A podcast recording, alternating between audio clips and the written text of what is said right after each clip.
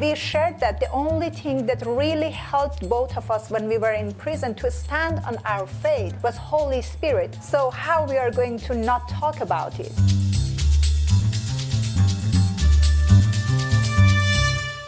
Not everyone in American churches know and experience true Christianity. This is what three Iranian women said at a recent panel discussion at the Family Research Council. They say that we need to value our freedom and use our freedom as American Christians to be the voice for the persecuted church internationally. And they say that the only thing that really helped them in prison was to stand in faith by the power by the present ministry of the Holy Spirit to them. The name of the panel discussion was Stories from Iran Religious Freedom and the Growth of the Underground Church. It's on the Family Research Council website, frc.org, and I will have a link to this discussion on the show notes page at jesussmart.com. So on February the 5th, Family Research Council held this panel discussion and three Iranian women shared firsthand about the persecution they endured for living out their faith in their home country. One woman was arrested and detained in a men's detention center in 2009. After being released, she fled to Switzerland, where she is now appealing to the international community to help her family as well as other Iranian Christians. I believe her father is currently imprisoned and possibly other family members as well. During that same year, 2009, the two other Iranian women on this panel were both in prison for, quote, promoting Christianity. They were detained for 259 days in Evin prison in Tehran. And although they were sentenced to death, the women were cleared of all charges and released from custody after international pressure and international intervention. These three women, their stories are not unique. Open Doors USA ranks Iran as the ninth worst country for Christian persecution. I'll have a link to that on the show notes page as well. My name is Brian Del Turco. This is episode 111 of Jesus Smart, the podcast. And we're asking this question today Are we living in the era of the Holy Spirit since Christ, even though a whole lot of the American church doesn't seem to embrace it. Let's hear from these Iranian believers now, and I'll come back with a few thoughts. You know, we, we did many public speakings, um, mostly in churches. Um, since we moved here, and especially after publishing our book in 2013, and that was the only the, the question at the end we would receive was that what is your message for churches in america and you know when we moved to the us we thought we are moving to a christian country everyone is christian and they believe in jesus but very soon we realized that um, not everyone believes in jesus christ and not everyone knows the true christianity it's like in Iran, you know, we, most people are just born as a Muslim. They don't know Islam and they don't read the Quran. I think it's the same in the US. People are born as Christians, but uh, not everyone has personal experience and personal relationship with Jesus Christ. Uh, and we always, our message to churches in America is that please um, appreciate the freedom you have in this country, the freedom of going to a church and freely worshiping God. Uh, we understand what this means um, as two people, as all of us, I, I can say as people who came from a country that you, you cannot even sing for God with a loud voice. You have to be cautious about, about everything. This freedom that you have in this country is, is a precious gift, but we also believe that you have to use this freedom. You can't just leave your freedom and enjoy this freedom. We have to be a voice for those people who do not have this freedom. Um, one day persecution may come to the free countries, and we might need help from that part of the world. So please stand up for your brothers and sisters and be their voice. I would like to share one personal experience as Mariam shared. Uh, we had the different, you know, picture coming to the United States, but um, we spoke uh, after publishing the book. We spoke in many churches. We traveled to other countries, um, and we realized that, you know, um, especially in the United States, we spoke in many states, in many churches, and we, we realized that, you know, um, it's not, you know, like that all uh, Christians are really true believers. Um, they invited us for speaking um, a few times in some churches. We experienced that they came to us before speaking. They told us, "Would you please not talk about Holy Spirit?" What? Not talking about Holy Spirit? So if you are going to separate that, what is what is going we are t- going to talk about. We shared that the only thing that really helped both of us when we were in prison to stand on our faith was Holy Spirit. So how we are going to not talk about it? And it wasn't, you know, just the churches. And it was, you know, we had this discussion with the publisher because the publisher, before publishing the book, they we had this discussion. They asked us, is it okay to not print that those parts about Holy Spirit? And again, we were so shocked and uh, at the beginning we didn't know why why they are going to omit that part. And they told us because many people in america do not believe in holy spirit. And we said okay we don't care if they don't believe in holy spirit. This is our story. And i'm not going to change my story. I'm not going to omit that part that how holy spirit you know did a lot of miracles in our lives. And um, you know, it was very, you know, strange for both of us to hearing those things, and we realized that, you know, some in some churches is most about, you know, money, business, and it's not about um, Jesus. It's not about Holy Spirit, which was very disappointing. Anything you'd like to share about that?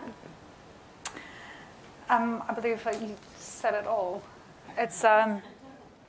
It says in Corinthians, it says, do not forgive, uh, forget our brothers and sisters in prison, continue to pray for them. Um, and, and as you said, the Holy Spirit is the one who helps in prisons. There's so many stories one can share from what God is doing in prison. So, yeah, do please pray for the Spirit of God to move inside of the prisons. I want to share a few thoughts that are in my heart about religious persecution, about identifying with those in prison from Matthew 25 and also Hebrews 13, a few verses there, verses 2 and 3. But before that, let me talk about this concept that I'm calling a theological cognitive bias against the Holy Spirit.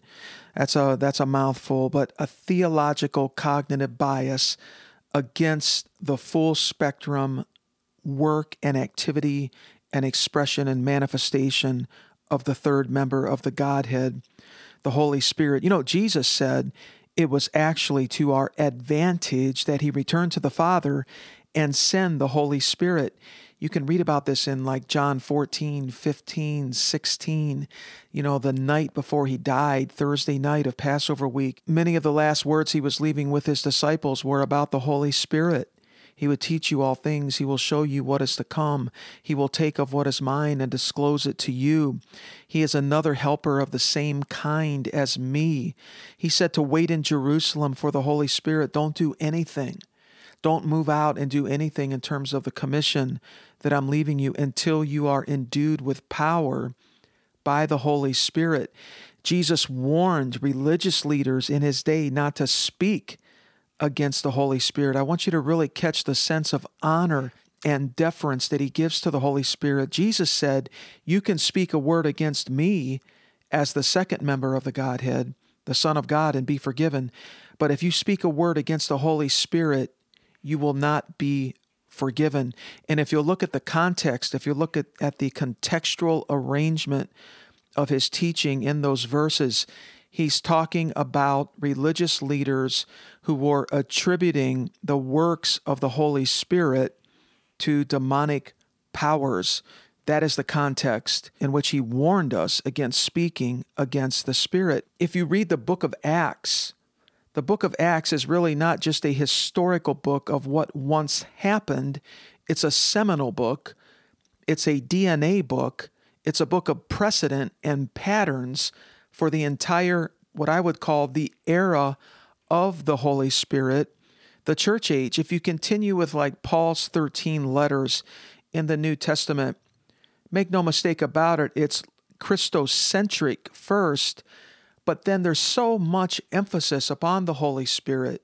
And really, how do we in our time become Christocentric and experience the fullness of Christ without the fullness of the Spirit. Paul wrote, I think, to the Corinthians, The Lord is the Spirit, and where the Spirit of the Lord is, there is freedom. Jesus comes to us now via the Holy Spirit. And yet, if you were to listen to a lot of the theological debate that goes on in North America, and I mean a lot, in a lot of churches, and a lot of denominations, and in a lot of institutions of higher education, it seems they would have us to believe that the Holy Spirit has been somewhat mute for the last 15 centuries. He only now illuminates or gives us understanding on what the Holy Spirit uh, inspired during the Old Covenant and during the first century when the New Testament writers wrote. Contend for the faith once for all delivered. But that faith, in you know, the faith that was once delivered in the first century is a faith that includes a full spectrum ministry of the Holy Spirit these voices would have us to believe that we're inferior to old covenant saints. What, what do I mean by that? That God, God interacted with Old Testament saints. He spoke to them. He did exploits. They did exploits under the power of God. They would, in effect, they would have us to believe that we're inferior to the first century church. God no longer talks to us like he talked to them. He only talks to us if we can find a chapter and a verse in the Bible. In fact, I mean, it's almost like God the Father, God the Son, and God the Holy Bible. You know, the Holy Spirit no longer does exploits in and through us like He did in and through them. All we can do now is read about it in a book and rely upon the Holy Spirit to give us illumination only on what He once said, only on what He once did. That's all we can hope for, really from the Holy Spirit. And yet, Paul wrote in Corinthians that we, under the new covenant, are now under a superior covenant whose glory so far surpasses the glory of the old covenant that it's incomparable. Our experience should be far above and beyond now on this side of the cross, this side of the empty tomb, this side of the ascension of Christ and the session or the seating of Christ as a king and the pouring out of his Holy Spirit upon the earth. But they would have us to believe that the, the dynamics of this new covenant were severely downgraded when John died and when the Western Church unanimous, unanimously agreed on the canon of the New Testament, the 27 books of the New Testament canon, finally resolved in the 500s AD. So that's why I say it seems they would have us to believe that he is somewhat mute and his ministry to us has been downgraded for the last 15 centuries. We'll talk more about this on the podcast. I want to be fair. I want to be reasonable about it. I don't want to get, you know, crazy about it, but I just want to be fair to the scriptures exegetically. I want to be fair to the experience of church history, what many millions of believers have experienced throughout church history, and especially since the late 1800s, early 1900s, on into the 21st century, what's happening globally in South America, Africa, Asia, what's happening in Russia, and, and in America. It's just that there's a lot of North American, what I call a theological cognitive bias against a full spectrum experience of the Holy Spirit. And I am saying that we cannot have a full spectrum experience as a Christ follower without a full spectrum experience of the Holy Spirit. Well, my friend, on the show notes page, I'm going to have a link to an article Persecuted Middle East Christians Petition International Community Stand Up for Your Brothers and Sisters this is Decision Magazine from the Billy Graham Evangelistic Association. They picked up and they covered this panel discussion at the Family Research Council on February 5. I'll have a link to that. If you just want to go to the website now, you can go there. At the, it's decisionmagazine.com. I'll also have a link again to that full 90 minute or so panel discussion directly from the Family Research Council site. I think I'll, I think I mentioned I'll also leave a link to, to the Open Doors reference to Iran. And while you're on that site, you could look at other nations as well. But here's what they said again. They are asking these these uh, women, these Iranian believers, in this panel discussion, are asking the international community to step up to the plate. Here's what they said again, quote, as people who came from a country where you cannot even sing for God with a loud voice, this freedom that you have in the United States is a precious gift, but we also believe that you have to use this freedom. You just can't enjoy this freedom personally. We have to be a voice for those people who do not have this freedom. And so, what Jesus said in Matthew 25, 34 uh, and through uh, 36, he said, Then the king will say to those on his right, Come, you who are blessed of my Father, inherit the kingdom prepared for you from the foundation of the world. For I was hungry, you gave me something to eat. I was thirsty, you gave me something to drink. I was a stranger, you invited me in. Naked, and you clothed me. Sick, and you visited me. I was in prison, and you came to me.